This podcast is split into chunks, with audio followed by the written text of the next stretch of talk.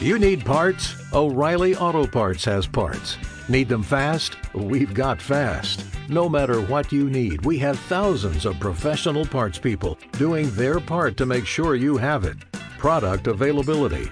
Just one part that makes O'Reilly stand apart. The professional parts people. Oh, oh, oh, Auto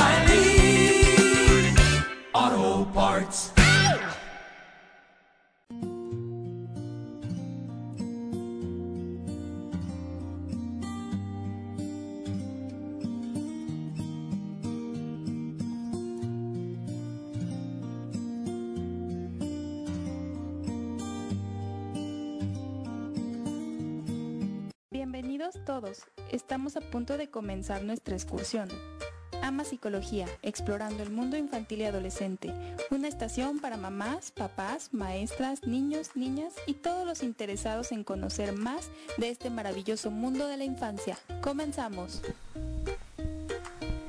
Hola, hola, hola, buenas tardes a todos los que nos escuchan, mamás, papás, maestros, maestras, niños, niñas y adolescentes, en especial adolescentes el día de hoy y mamás y papás y maestros, maestras de esos, adolescentes, porque justo el día de hoy nuestro tema es ayuda adolescencia a la vista. Híjole, este tema ya tenía muchas ganas de platicarlo porque en particular, bueno, la etapa de la adolescencia es una etapa del desarrollo que, bueno, ahorita me van a corregir mis invitadas o me van a confirmar o desconfirmar si es correcto o no. Es como una de las que más nos mueve cosas a nosotros los adultos, que más nos genera pues situaciones que puede ser, no sé si como de las más incomprendidas etapas del desarrollo por las que pasa el ser humano, ¿sí? Y bueno, es una etapa muy compleja que tiene muchas situaciones, muchos cambios que se dan detrás de, no solo los cambios que vemos que son físicos, sino que hay detrás de ello muchas situaciones, muchas otros otras modificaciones que son los que van dando la pauta a todas esas conductas que luego a los adultos nos, nos sacan así de quicio, ¿no? Y, y justo en la descripción ponía de mm, esta parte, ¿no? Tienes un adolescente que te voltea los ojos, se les hace familiar, ¿no? Eh, que te contesta feo, que te responde, que desafía tu autoridad. Pues la idea de este, de este capítulo es explorar un poquito el porqué de todas estas situaciones qué pasa con estos chavos y estas chavas. Y bueno, para eso, el día de hoy eh, invité a dos personas que nos pueden aportar muchísimo en esta etapa de la adolescencia, porque justamente ellas trabajan con, con estos chicos y estas chicas. ¿sí? Eh, ahorita le voy a pasar el, micrófono a ellas directamente para que se presenten, pero bueno, es Miss Rose que está trabajando en una escuela con adolescentes, y Cristian Hernández, psicóloga que se especializa precisamente en esta etapa de la, eh, del desarrollo. Bienvenidas, Cristian y Rose. Eh, no sé quién quiera comenzar. ¿Cristian? Sí, Adelante, Cristian, bienvenida. Hola, buenas tardes a todos y a todas. Gracias por la invitación. Eh, yo soy Cristian Hernández, soy psicóloga clínica y efectivamente he trabajado y trabajo de, eh, de la mano con papás, con mamás en cuanto a, a situaciones específicas con sus hijos adolescentes. Trabajo de manera individual en la clínica, así como niños y niñas y, y hasta Ujú. pubertos, ¿no? Y también he trabajado eh, con personas adultas, pero sí, este, eh, por ahí me ha tocado diferentes áreas eh, de desarrollo eh, social, en donde he podido atender adolescentes en el ámbito social, en el académico y ahora en el clínico de manera más directa. Y bueno, pues espero, espero poder aportar un poquito y sobre todo. Resolver algunas dudas. Gracias. Sí, seguro que sí, Cristian. Rose, así le decimos eh, de cariño en la escuela, la Miss Rose, pero vamos a ver, platícanos, Rose, ¿tú qué, qué haces? Sí, ¿qué no haces? Hola, ¿qué tal? Buenas tardes. Eh, muchas gracias por la invitación. Estoy muy Gracias contenta de estar aquí. Y bueno, efectivamente Rose es mi nombre de cariño, pero mi nombre es Rosalba Negrete. Soy licenciada en pedagogía y me encanta la docencia. Entonces por eso me, me incliné hacia, hacia esa parte. Y pues ya llevo ocho años como docente y pues eh, mi fuerte siempre ha sido primaria. sí, he, sí he trabajado en algunas ocasiones con chavos de secundaria, pero mi experiencia es en primaria alta, sobre todo con quinto, sexto de primaria. Ok. Muchas gracias, Rose y Cristian. Pues bueno, me gustaría iniciar como explorando un poquito, a lo mejor con, con Rose, que nos diga que ella diariamente está con estos, eh, bueno, no, no niños, porque luego a veces no son ni niños ni adultos, son adolescentes, que es un concepto que ahorita vamos a explorar. Eh, ¿qué son, ¿Cuáles son las conductas como más usuales, más frecuentes que te encuentras en estos chicos de tu grupo? Y de esas conductas, por ejemplo, yo sé que hay algunas que te generan como más retos, ¿no? Más, más situaciones que hay que atender que otras, ¿no? En general, ¿nos puedes dar como un panorama general de, de tus adolescentes? Sí, mm, mira, pues son chavos, bueno, yo les digo chavos porque efectivamente no son ni niños ni adolescentes. Ni El adultos, primer ajá. sem- ni, Ni perdón, adultos. ni adultos, Ajá. ajá. Pero, por ejemplo, un quinto de primaria, el primer semestre sí llegan siendo todavía como niños Sí. y quieren ser tratados como tal, o sea, Ok. porque les gusta todavía mucho jugar, em, son buscan como mucho la cercanía con la maestra, llegan, te abrazan. Entonces, este, como que este primer semestre de un quinto de primaria, Sí. sí, todavía están como en ese periodo de transición, pero después llegamos de vacaciones de diciembre y oh Dios. cielos, algo les pasó, algo les pasó, porque en verdad empiezo a notar conductas propias de un adolescente, o sea, de este, Miss, ya no quiero hacer tal cosa, pero. Miss, ¿por qué nos pones tal trabajo? Miss, ya no, ¿eso qué? O sea, me empiezan como a cuestionar mucho el día a día, ¿no? O, o las labores o las responsabilidades que hay que ir cubriendo, Ajá. me empiezan a cuestionar mucho. Y esto de, este, ay, mes, o sea, en verdad me pasa todos los días. sí, algo que no les parece, entonces ya empiezan a, a contestar o que efectivamente me voltean los ojos y, y yo hago un alto y digo, a ver, ¿qué me quieres decir con ese con ese gesto, no? Algo no te está pareciendo, dime qué y qué podemos hacer para negociar. Ok. O sea, yo creo que ahí está la clave con los adolescentes de vamos a negociar. O Ok, sea, ni, claro. ni todo tú, ni todo yo, pero sí cumpliendo los objetivos académicos que una escuela pide. Claro. Sí, y mm, sí, como bien dices, como en esta primer, en este primer semestre, a lo mejor están todavía pues hasta en esta parte de que las situaciones corporales no se han a lo mejor manifestado y luego empiezan este tipo de, de, cambios corporales que seguramente es parte de lo que hace que, que se distancien un poquito. Digo, ahorita lo vamos a explorar más con Cristian, pero me gustaría que Cristian nos apoyara un poquito empezando a definir, bueno, ¿Qué es la adolescencia? Para los papás y las mamás que nos escuchan y que a lo mejor no están como nosotros empapadas en este tema, que se dedican a otras cosas, como ayudarles a ir definiendo de entrada qué es esto, a qué se refiere la adolescencia, Cristian.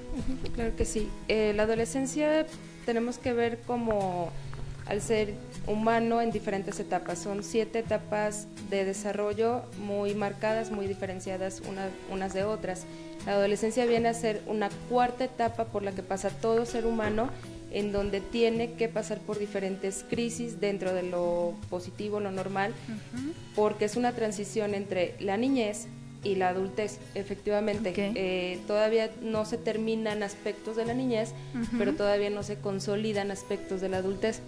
Es una transición importante donde el, el- el joven, la joven, tienen que ir aprendiendo a renunciar a esa infancia, a hacer el duelo, porque es un duelo Sí. que ni ellos saben, pero a la vez como aceptar de manera positiva lo que se les viene en la adultez, esa responsabilidad. Aparte de que fisiológicamente pues hay muchísimos cambios, eh, Ujú. las famosas hormonas, ¿no? Que para Sí. todo decimos, es que las hormonas por aquí, por aquí. Les echamos Pues, la claro, culpa de todo. Sí, y sí son eh, en gran medida las responsables de, de muchas conductas. ¿Por qué? Porque, por ejemplo, Es lo que siempre les digo a, a, los papás, a las mamás. Por ejemplo, nosotros de, en ocasiones tenemos bochornos, ¿no? Los famosos bochornos por diferentes circunstancias. Pero cómo nos sentimos.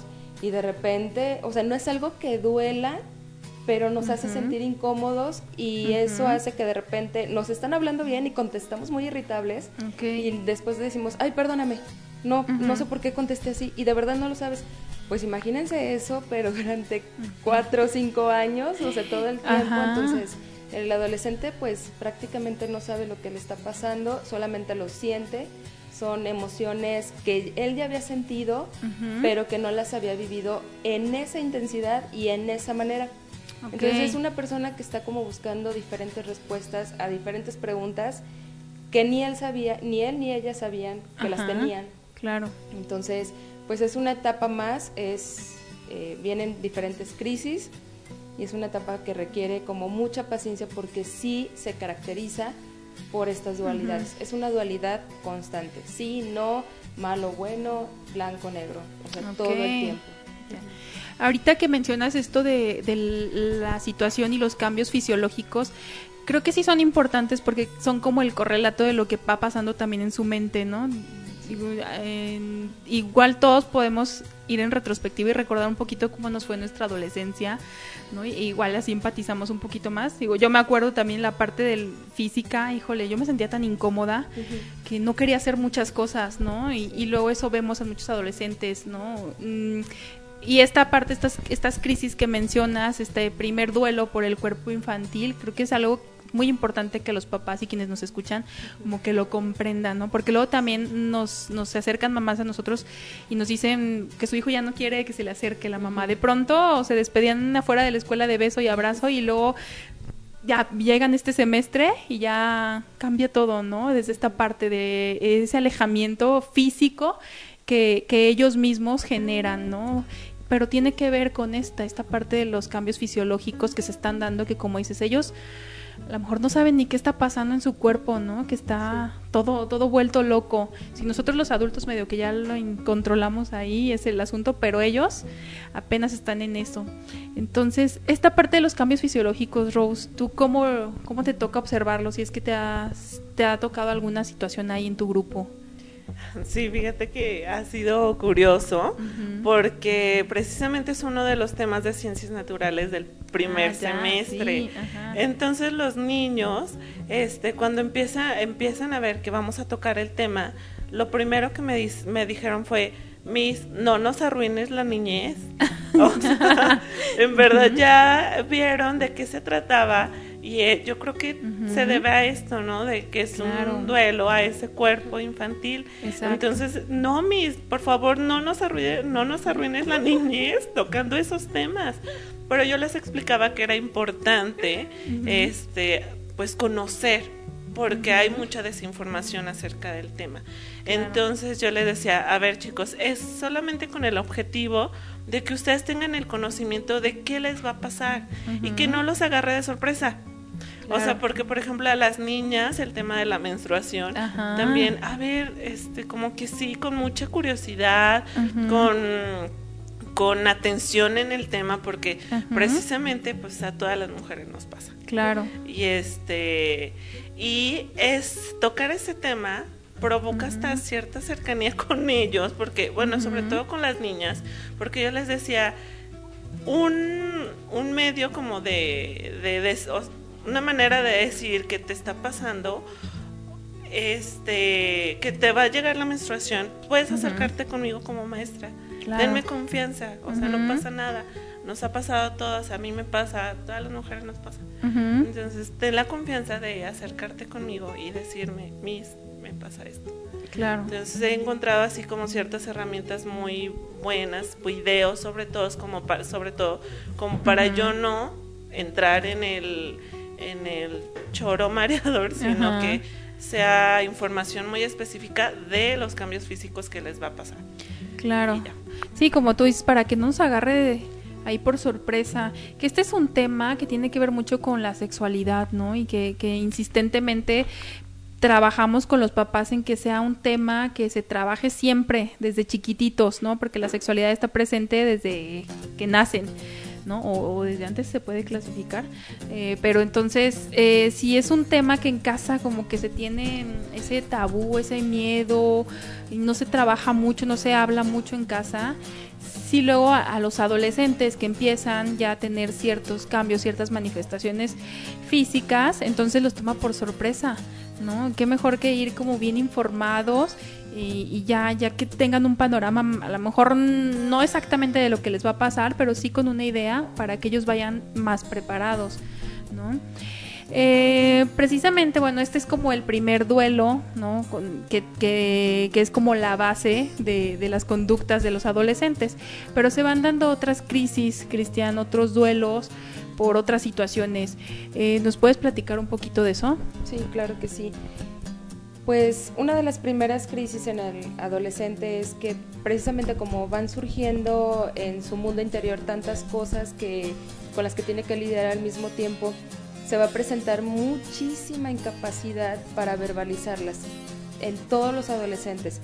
Claro que va a marcar la diferencia si este adolescente previamente en su infancia eh, aprendió eh, mejores herramientas de comunicación, bueno, se le va a hacer mucho más fácil en la adolescencia, pero de todos modos vamos a notar que, que se calla un poco más, que se reprime un poco más. Entonces, si así es con una persona que le han enseñado, por ejemplo, la asertividad y de todos modos presenta dificultades, si un niño o una niña no aprendió precisamente esta asertividad o estas herramientas de comunicación, bueno, en la adolescencia va a ser todavía más reforzado el sentido de tener que reprimirme, callarme y entonces vemos que se aísla, que se que busca las sustancias adictivas, que busca estar mucho con los amigos, o sea, como actuar, actuar, actuar, pero nunca hablar. Mm. Entonces... De ahí como muchas conductas impulsivas. Sí, muchas impulsivas porque está como acostumbrado, acostumbrada a actuar, más no a hablar, como no a, pararse y, de, y detenerse en su mente y decir, a ver, primero lo pienso y ya después actúo y si tengo que hablar algo, lo voy a hablar. Entonces, estamos frente a personas que sí o sí se van a encontrar con una nueva dificultad en la vida que es no sé hablar de lo que me pasa y es que hay cosas que no entiendo por qué me pasan, entonces ¿cómo las hablo? Entonces, todo esto los lleva como a diferentes características que, desarrollan. Entonces encontramos a generalmente tres tipos de adolescentes. Puede haber más, pero generalmente los, eh, los encontramos de la siguiente manera, que es un adolescente muy angustiado, uno muy triste y el otro el que conocemos como el rebelde, el agresivo.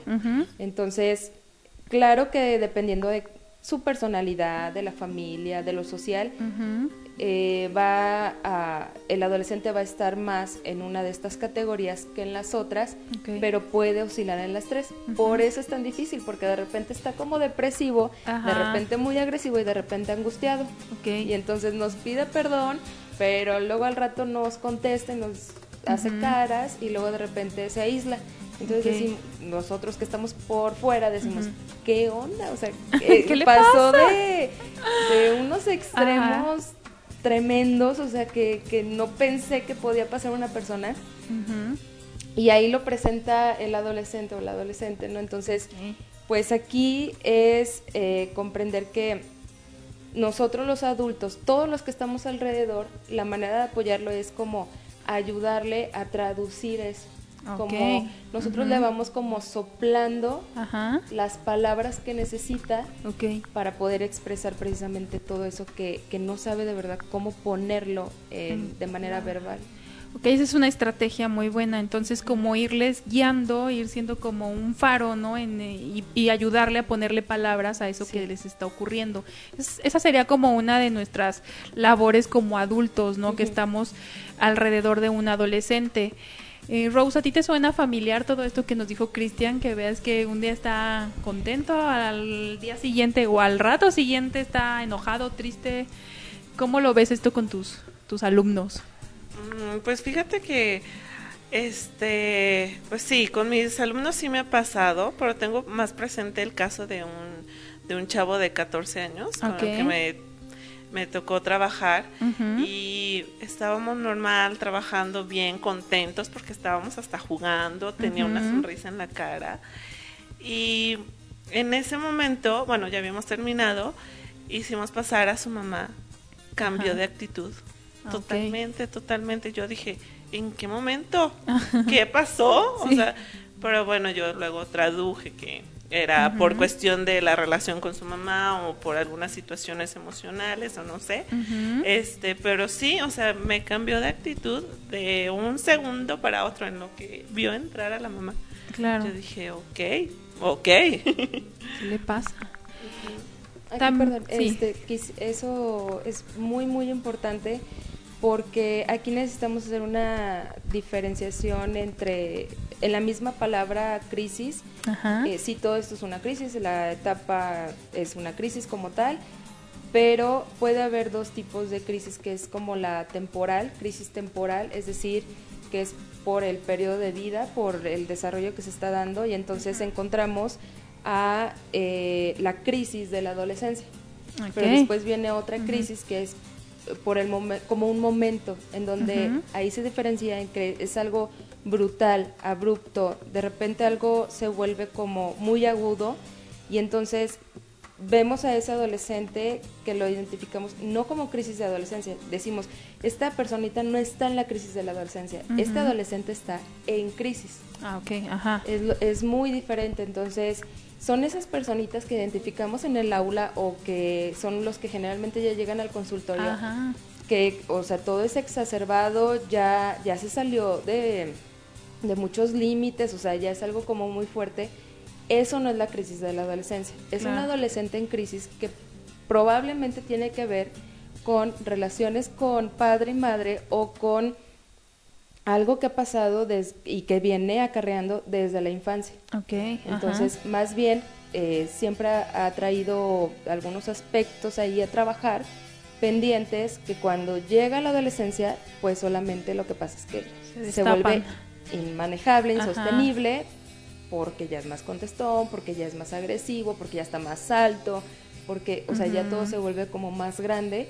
Y entonces de niños creemos que, ay, lo pudimos controlar o, no pasó de ahí, pero luego en la adolescencia decimos, es que ya no lo puedo controlar, ya esto es demasiado.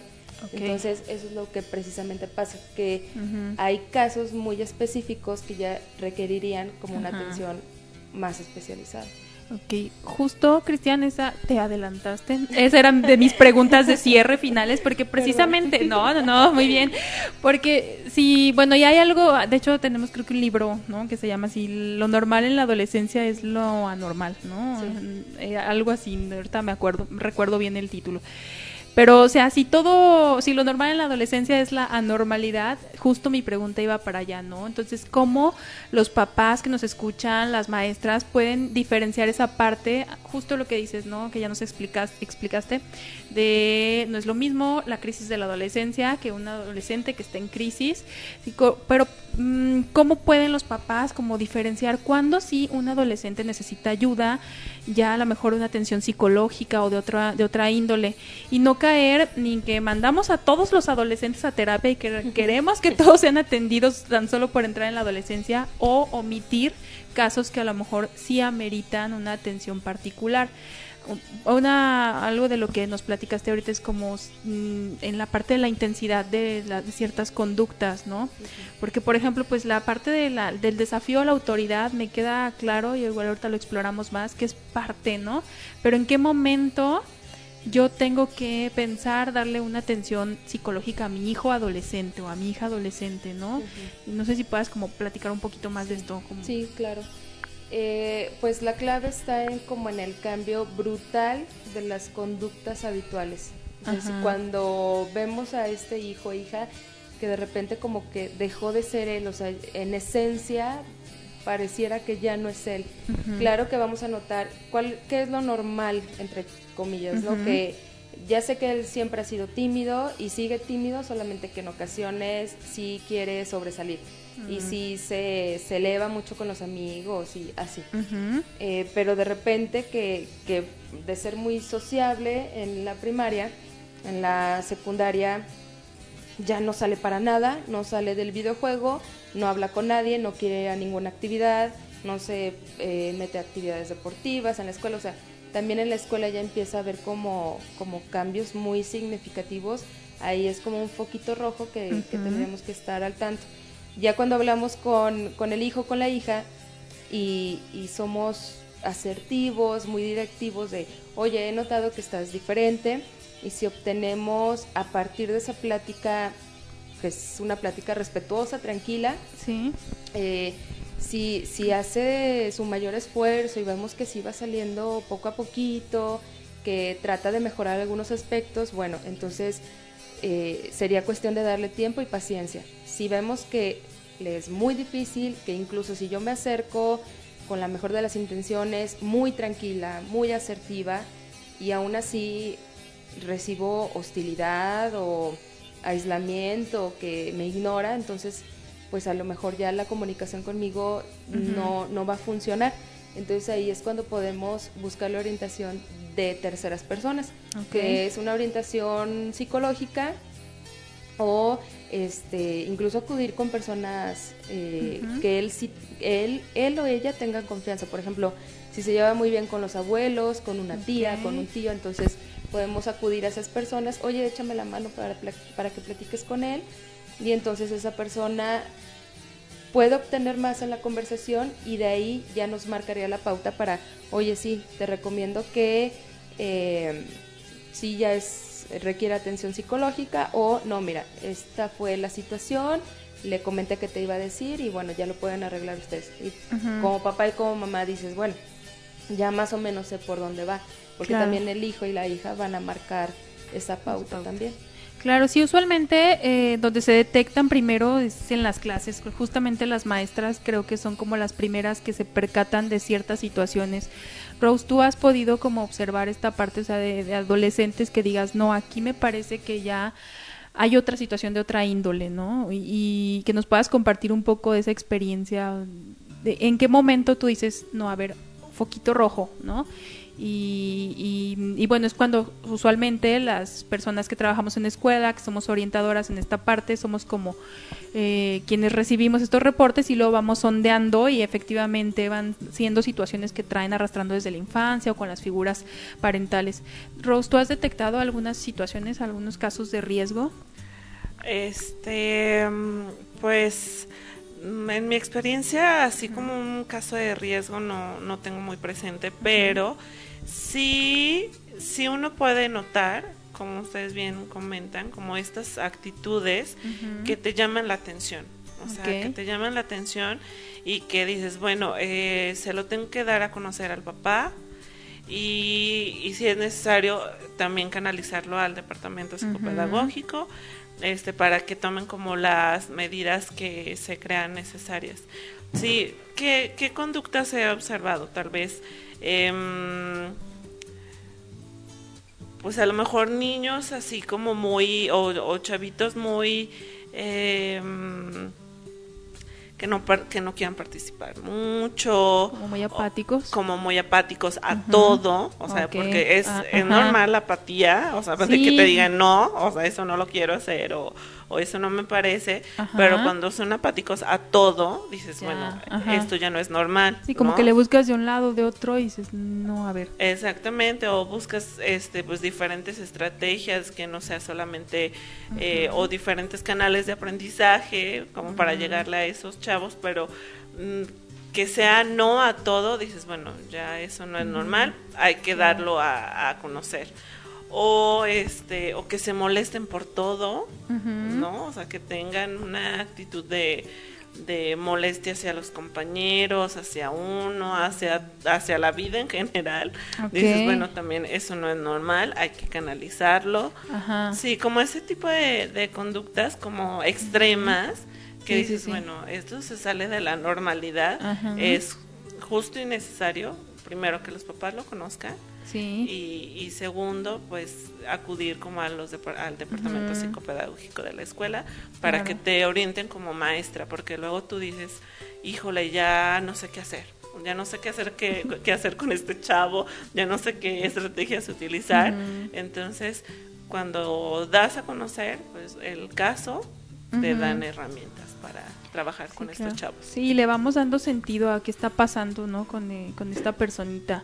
Ok, mencionabas, Cristian, también hace rato que, bueno, pueden volverse a lo mejor hasta muy callados o eso, y que, y que les cuesta mucho trabajo luego verbalizar ciertas situaciones y por eso la impulsividad. Pero por otro lado, también vemos adolescentes que se vuelven hipercríticos de la vida, ¿no? Que empiezan con un razonamiento cognitivo un poco más complejo, empiezan hasta a estrenar palabras, ¿no?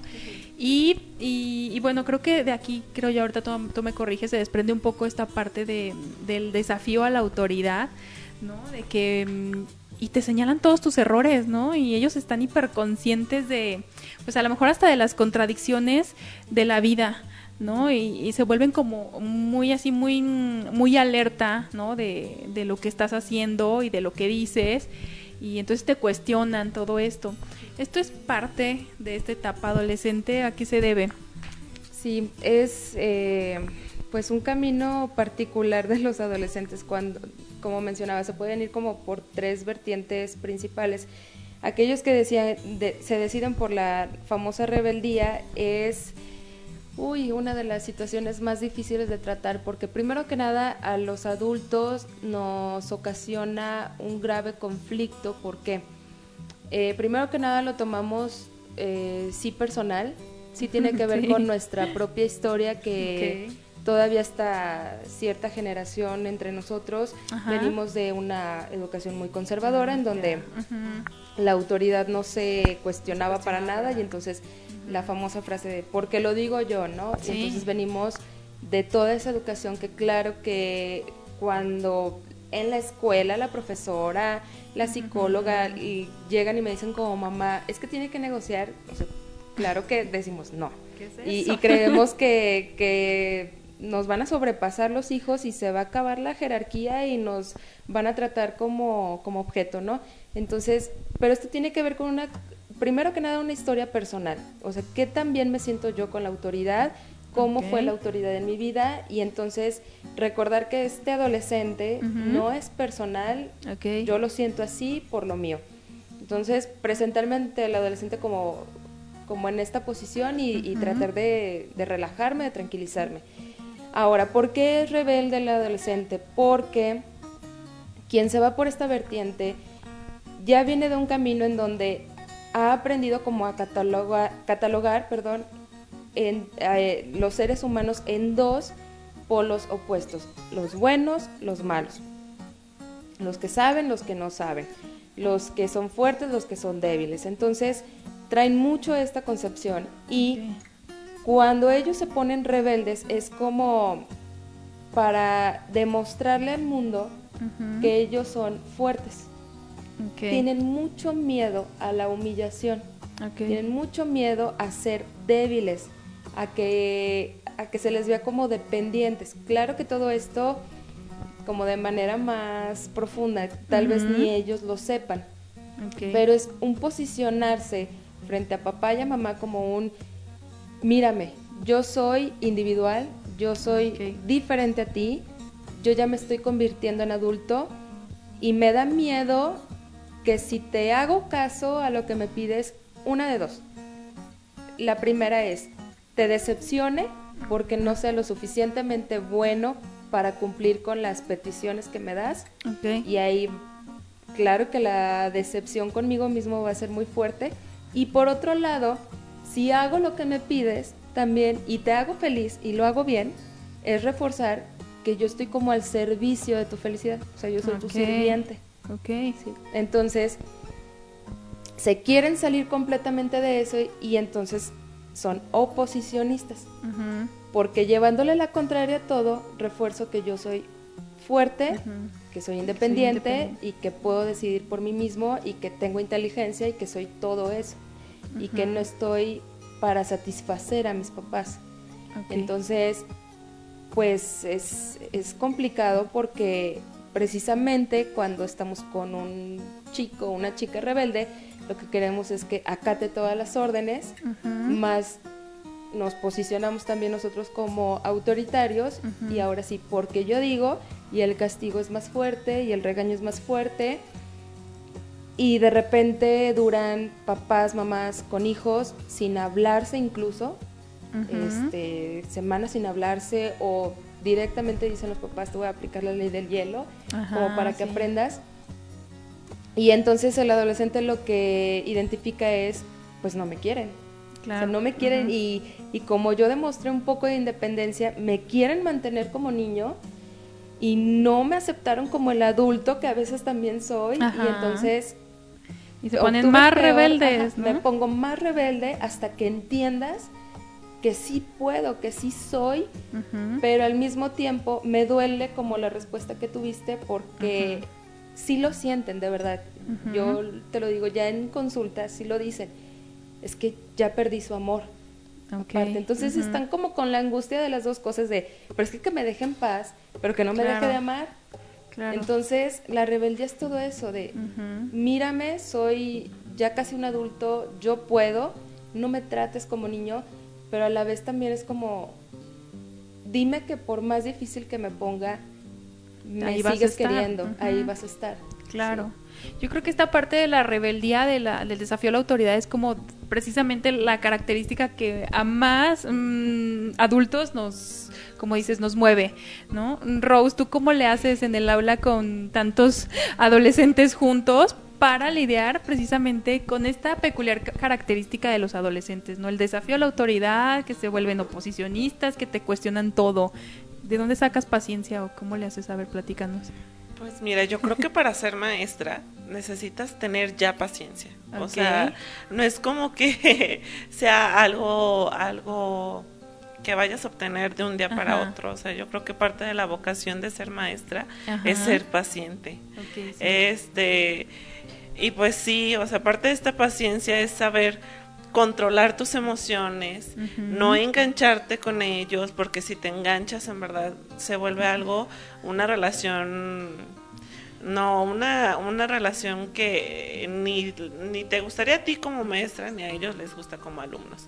Entonces, este, pues yo eso hago, eso hago, o sea, tratar de, de que no perder la paciencia, respirar hasta 10 antes de, de, engancharme con ellos, pensar en cómo salir, o sea, como de, de la situación o proponerles algo más, o sea... Todo esto que está diciendo Rose son tips que pueden ir tomando nota, ¿eh? A ver, Rose, perdón. Sí, no, no, no hay problema. Este Sí, o sea, proponerles algo más, proponer algo donde eh, ellos estén de acuerdo, tú estés de acuerdo, nadie pierde, los dos ganamos, entonces, este, y se cumple el objetivo. Yo creo que eh, ese ha sido mi, mi tip, y pero debo de admitir que, que me costó trabajo, o sea, me costó trabajo, no desde que inicié siendo maestra, no me enganchaba. O sea, al principio me enganchaba y de tal manera que hasta me afectaba físicamente. O sea, ya terminaba enferma o ya terminaba con un granito, dos o tres. Entonces, en verdad, sí me costó trabajo. Yo creo que es, un, es cuestión de, de, ir agarrando experiencia. o sea, y como un callito y un feeling a decir no te enganches como maestra, en verdad. Eh, este, sí, no es contigo el problema. No, es conmigo el problema, exactamente. Y yo creo que también parte importante eh, es hacerlos parte de las normas y de las reglas de, de, convivencia, perdón. claro. Porque si no los haces parte, parece que algo se impone, es impositivo. Entonces, no, yo he tenido como experiencia, buena experiencia, en el aula día uno de clase y poner reglas entre todos. Obviamente tú como maestra las vas guiando hacia donde en verdad se crea una, un buen ambiente. Ajá y el ambiente que tú como maestra deseas. Claro. Pero en verdad las terminan diciendo ellos. O sea, claro, participan. Ajá. Eso está está buenísimo. Ese es un tip que creo, no sé, Cristian, que cómo cómo se aplicaría esto en casa también podría ser parte de, porque como dice Rose, si tú las pones ellos la sienten como una imposición, ¿no? Como a lo mejor a cualquiera de nosotros, ¿no? Que no participamos en un reglamento, pues es una imposición. Y ellos finalmente están como en esa tarea de luchar como tú nos dices por su independencia y entonces ahí se van a rebelar contra, contra esa imposición de estas reglas que estableció la maestra o en el caso de, los papás, de las mamás, a ver, en casa hay estas reglas este tip que nos da Miss Rose también podría ser bueno como en casa. Sí, totalmente. Lo que necesitamos aprender en todas las familias a la de ya, yo creo, es el aprender el arte de la negociación. O sea, porque es un arte de verdad en donde tenemos que capacitarnos, sobre todo porque venimos de casas, de hogares donde eso no existía. Entonces, nosotros también como adultos tenemos que reaprender, o sea, como quitarnos ese aprendizaje que traemos y aprender cosas nuevas y esa como posición de construcción constante los adultos. En casa se tiene que hacer negociación porque aparte puede haber, bueno, primero que nada diferenciar hay cosas que son negociables y hay cosas que no. Claro, En la medida que es realmente para un bien de los hijos e hijas, no es negociable. O sea, y también si existe un riesgo, no es negociable. Sí, entonces, eh, pero aquellas cosas que sí son negociables, que son las que nos tenemos que sentar con la pareja a escribirlas, o sea, porque como parejas tenemos que eh, estar en, es un equipo, es, claro. es un equipo de trabajo, se tienen que sentar papá y mamá sobre la mesa, dedicar mínimo una hora, dos horas a sentarse y decir, en esta familia, ¿qué sí se permite? ¿Qué puede ser negociable? Claro. Y qué cosas definitivamente no son negociables en esta familia. Y les echamos una segunda vista y ahí vamos modificando hasta que concluimos en algo muy enriquecedor y donde ambos estamos como en, el mismo camino aceptándolo. Una vez con el hijo o la hija, tenemos que comprender que ciertas cosas tienen que ser negociables porque incluso los pueden llegar a afectar a ellos sin que nosotros nos demos cuenta. Y por eso se vuelve tan difícil para los adolescentes, sobre todo, el sí seguir esas reglas.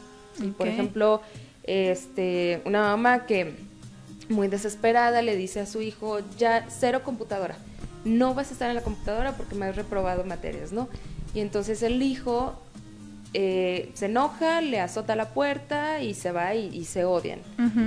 Por ejemplo, si la mamá se acerca y le dice, a ver, me has reprobado varias materias, esto no, puedo, no puede continuar de así quiero saber cuál es tu opinión de la situación. Y entonces cuando escuchamos al hijo podemos empatizar más. Y el hijo le contesta, pues es que si yo no me conecto, me aíslan de mi grupo de amigos, porque ellos sí se conectan, sí se comentan cosas, siguen el chisme o lo que sea, y ellos ya se conectaron de una manera diferente, que cuando yo llego al día siguiente, no, sé de qué están hablando. Me empiezan a aislar y soy fuente de críticas y de ah, burlas. claro. Entonces, cuando nos ponemos en su lugar, decimos, oye, pues eso está feo, ¿no? Como, ¿qué me pasaría a mí si yo voy a mi trabajo y nadie me quiere hablar? Claro. Porque yo no me enteré de nada, yo no me conecté, yo no... o sea, estoy desconectada. Claro que nos va a afectar, entonces es la misma para los hijos y las hijas.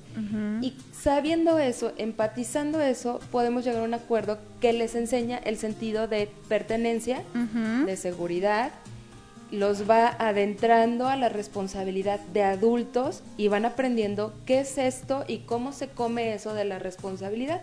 Porque le decimos, ok, entonces tú necesitas conectarte, pero necesitas aprobar y aprobar con buenas calificaciones estas materias. ¿Qué vamos a hacer? Quiero que me des mínimo tres opciones. Ah, mira, me conecto nada más dos horas al día. Eh, o me conecto una vez terminadas las tareas. Ok, y entonces ahí vamos negociando. Ah, mira, de las que me dijiste, esta sí me pareció, esta no me pareció. Lo ponemos a prueba, una semana, dos semanas, a ver si nos funciona.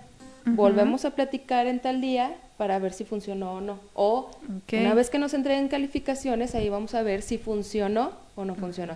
Si no funciona, vamos a, a mi método ahora. Ok. Entonces, el adolescente lo que va a hacer es, pues ahora tengo que cumplir mi palabra porque aparte yo lo propuse. Ajá, o sea, no compromete más. Ajá, me comprometió más porque yo no me puedo poner el pie a mí mismo. Ok. Y si se lo pone, bueno, pues es una oportunidad de crecimiento en donde le decimos, ¿viste cómo tú, tú dijiste, diste opciones, tú mismo no las cumpliste? Pues ahora tenemos que hacerlo de esta manera. Y, tú lo sabías. Entonces, date cuenta que pues te pusiste el pie. y entonces eso se va a enojar, va a, a lo mejor no hablarnos, lo que sea, pero sí va a ser una gran diferencia en su mundo interno de, uff, ¿qué hice? Tuve la oportunidad y yo mismo me saboteé. Claro. Entonces, todo esto va modificando la mentalidad del adolescente y va adquiriendo qué es eso de la responsabilidad. Ok. Y así constantemente se va a topar con oportunidades. No significa que, ah, bueno, entonces ya te saboteaste y ya no vuelve a haber ninguna oportunidad, pues no. Ajá. Así con cada problemita que se va presentando, vente, vamos a negociar. Ajá, y es y una oportunidad de Es aprendizaje. una oportunidad siempre y entonces sí les da como mayor control de la situación, eh, nadie termina perjudicado, pero realmente se están poniendo sobre la mesa posibles soluciones. Claro. Y esto que, que dices de abrir el diálogo con los adolescentes, cuando conectas con un adolescente, bueno, le da sentido a muchas cosas porque de verdad sí te platican cosas que dices, ah, pues es que sí, tiene toda la lógica y la razón, ¿no? A, a mí de adulto no me lo parece, quizás, de entrada, pero ya cuando ellos te dan sus argumentos, que son capaces de darte ya muchos, muy buenos argumentos, entiendes muchas situaciones, ¿no? Sí. Em, hay otra característica muy peculiar del pensamiento adolescente, que es de estos pensamientos inmaduros todavía. No sé si los ven ustedes, ahorita me dicen Rose. Por ejemplo, el- ellos tienden a saltarse mucho las reglas, no- por ejemplo, una a lo mejor regla muy simple y básica, a no querer llevar el uniforme, a constantemente eh, llevar la ropa, mm, la chamarra rosa que no puedo llevar, ¿no? A saltarse, saltarse y saltarse reglas. Mm, eh, siento yo que regresan un poco como a este pensamiento un poco egocéntrico y como si todo girara alrededor de ellos, ¿no? Y entonces surge también esta, esta, esta frase que luego la escucho mucho y de no, a mí no me va a pasar eso, ¿no? O que luego vienen los comportamientos de riesgo, ¿no? Eh, adolescentes que no, si tomo yo no, a mí no me va a pasar nada. Los que traen coche, por ejemplo, que son más grandecitos y ya traen coche, si yo tomo, no, no me va a pasar nada, no voy a chocar, ¿no? Em, ¿A qué se debe esta situación? De que, bueno, Rose, ¿tú has visto, si has visto estas situaciones? De que, o creen que, el- yo creo que las reglas no se aplican a ellos por alguna razón, ¿no? Sí, definitivamente sí me han tocado eh, este tipo de casos. Yo creo que, eh, en verdad te digo que sobre todo, por ejemplo, en un quinto de primaria, ya casi terminando el ciclo, me, to- me han tocado chavos, chavas que en verdad, por ejemplo, el punto del uniforme, no, no les, no les entra por nada, este, no quieren cumplir, les dices una vez, les, dices, les dices dos, tres, les manda recado a papá, le mandan a hablar a papá, o sea, ya todas las medidas y ellos quieren seguir llevando su chamarra favorita, Ajá. esté limpia o no. Sí, O sea, aparte. sí, ese, es, ese es buen punto, o sea, no les importa cómo esté el estado de la chamarra, pero ellos quieren seguir llevando esa chamarra que no es del uniforme. Claro.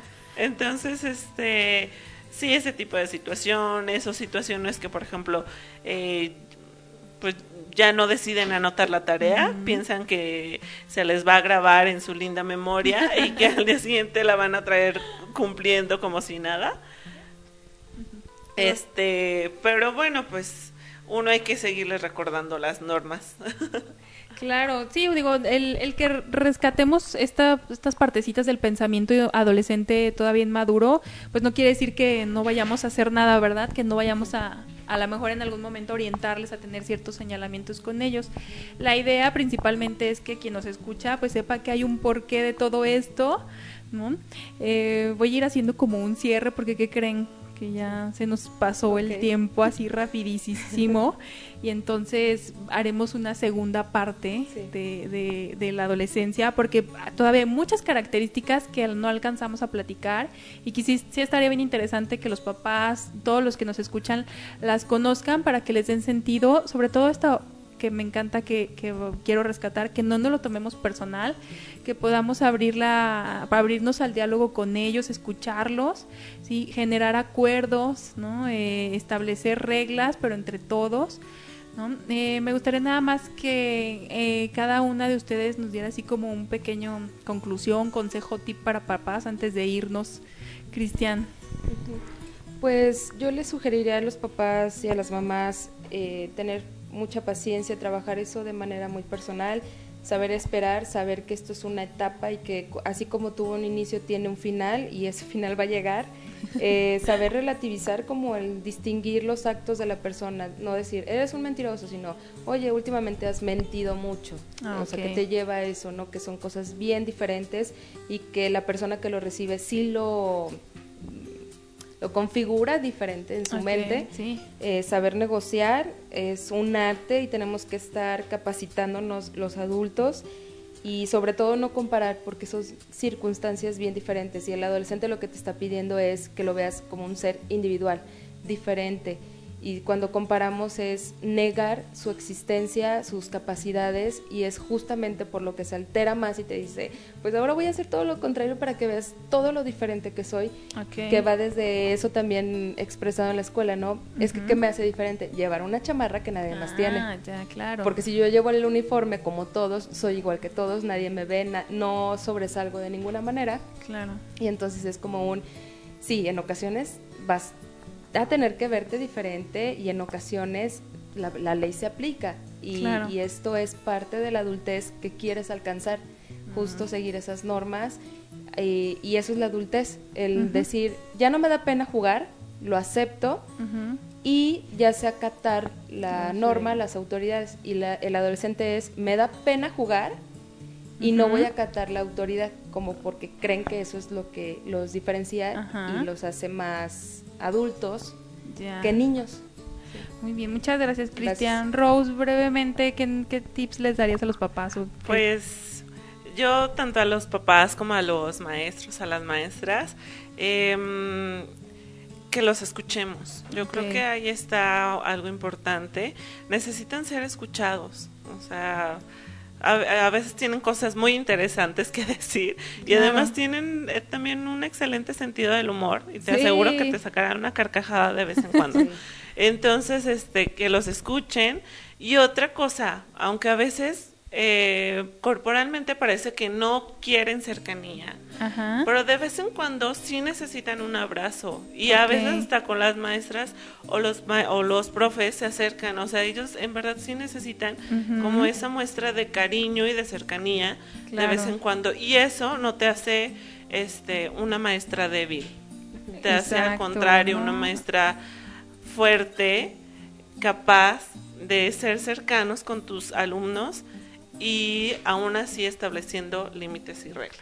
Es muy Ok. importante como padres y como madres, creo que también esta parte del, del afecto, no demos por sentado que ellos saben cuán, cuánto son amados, necesitamos decirlo y demostrarlo.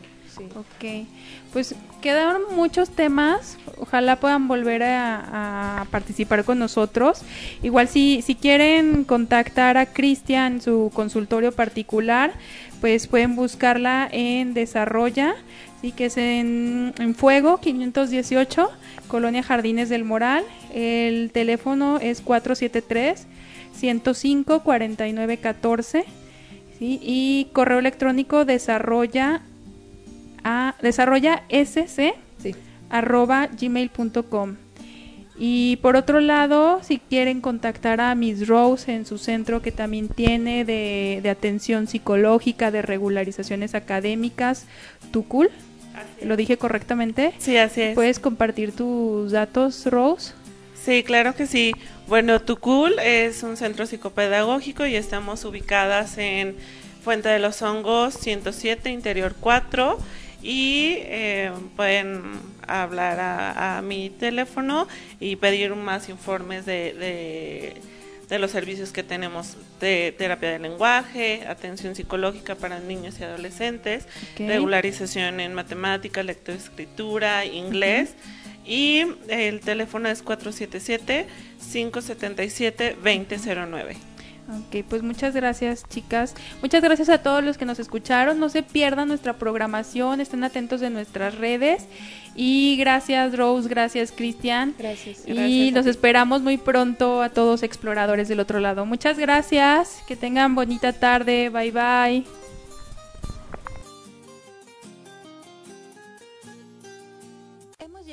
Final de nuestra excursión de exploración al mundo de las niñas, niños y adolescentes. Mantente al pendiente de nuestra programación y no olvides sintonizarnos los martes a las 20 horas. Nos vemos en la próxima aventura.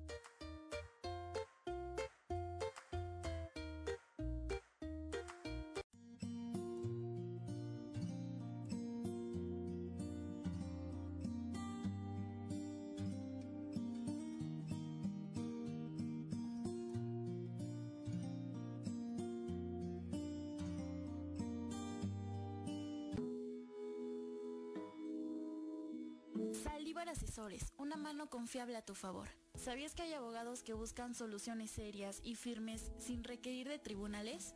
Conoce una nueva forma de solución de conflictos en México. Síguenos en nuestro Facebook arroba Saldívar Asesores o al teléfono 477-717-6786. 477-717-6786. Saldívar Asesores, una mano confiable a tu favor. Comercializadora Alfi distribuimos y comercializamos tus productos. Actualmente contamos con la distribución de Grupo Karma, que incluye racks, carritos, mesas de trabajo, entre otros trabajos con acero. Contamos de igual forma con la línea de pintura electrostática. Para mayores informes, comunicarse con Fernando Ríos al 477 5648 151. Gracias.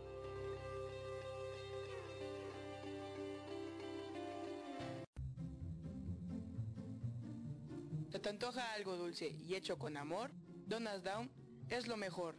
Pedidos al 477-962-5100. Encuéntranos en Facebook como Donas Down.